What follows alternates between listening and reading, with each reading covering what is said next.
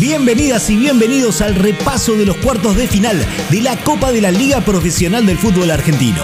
Bienvenidas y bienvenidos a esta coproducción de Radio Aijuna y ONQ Radio, disponible para todas las radios comunitarias y universitarias del país.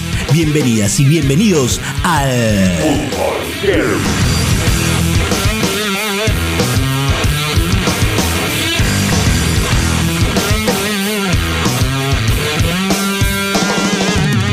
Avellaneda Racing vapuleó a Aldo Civi en el inicio de la fase final de la Copa. Fue 5 a 0 con un juego tan contundente que arrancó ganando casi desde el vestuario y goleó al arquero quien más pelotas atajó a lo largo de la fase regular.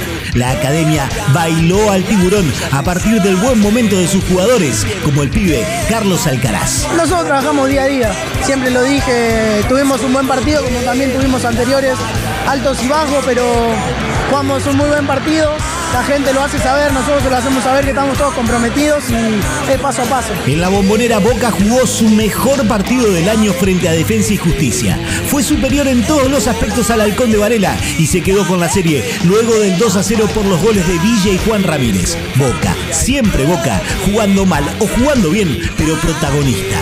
Analiza el momento su DT, Sebastián Bataglia. No hace falta que que uno diga lo que es el hincha boca, ¿no? Que está totalmente loco y, acompaña a todos lados y apoya en todo momento y, siempre va a estar ahí alentando para que el equipo eh, tenga, tenga el apoyo de ellos en, todos lados. Ya lo, vivimos cada vez que vamos al interior o a, o a otro país, siempre hay hinchas de boca en todos lados y sentimos ese apoyo y nosotros estamos trabajando para eh, para hacerlo cada vez mejor, para que darles alegrías a ellos y o tratar de darles eh, alegrías eh, en, este fútbol tan, tan lindo y bueno, a partir de ahí agradecerles todo el apoyo que nos dan siempre.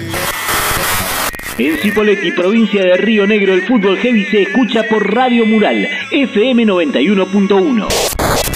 En La Plata, Estudiantes lo ganaba por Boselli, aunque Argentinos manejaba la pelota. Y para colmo el bicho se quedó con uno menos por la expulsión de Galarza y parecía que la clasificación era pincha. Sin embargo, los de la paternal se repusieron, empataron el partido por Fausto Vera, fueron a los penales y ahí fueron más que el León, particularmente por el gran desempeño de su arquero, Federico Lancilota. Hoy me tocó destacar a mí sobre el final, pero creo que el equipo hoy, la verdad, yo, me emociona. Jugamos un, gran partido contra un gran rival, el equipo sensación de, este semestre. El estudiante venía haciendo las cosas muy bien y creo que hasta con uno menos, fuimos superior en todo momento, así que nada, eh, el agradecimiento mío es para mis compañeros que la verdad que hicieron un gran, gran trabajo. En el Monumental, batacazo de Tigre.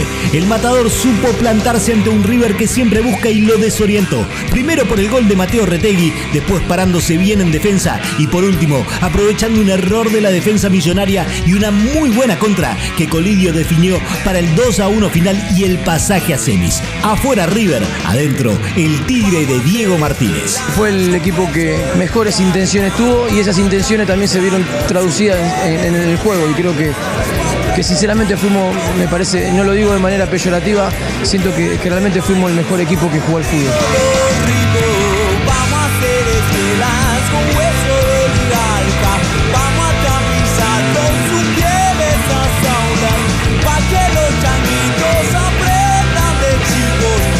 Boca Racing jugarán en el Estadio de Lanús el sábado a las 17, mientras que Tigre y Argentinos harán lo propio el domingo desde las 16 en el Estadio de Huracán. Hoy suena Científicos del Palo haciendo el cura, el militar y el dueño de las vacas.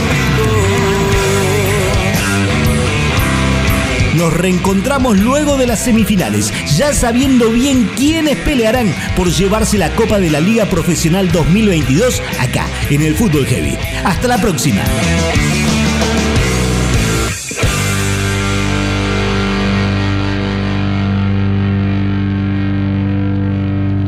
Escucha el Fútbol Heavy cuando quieras en Spotify.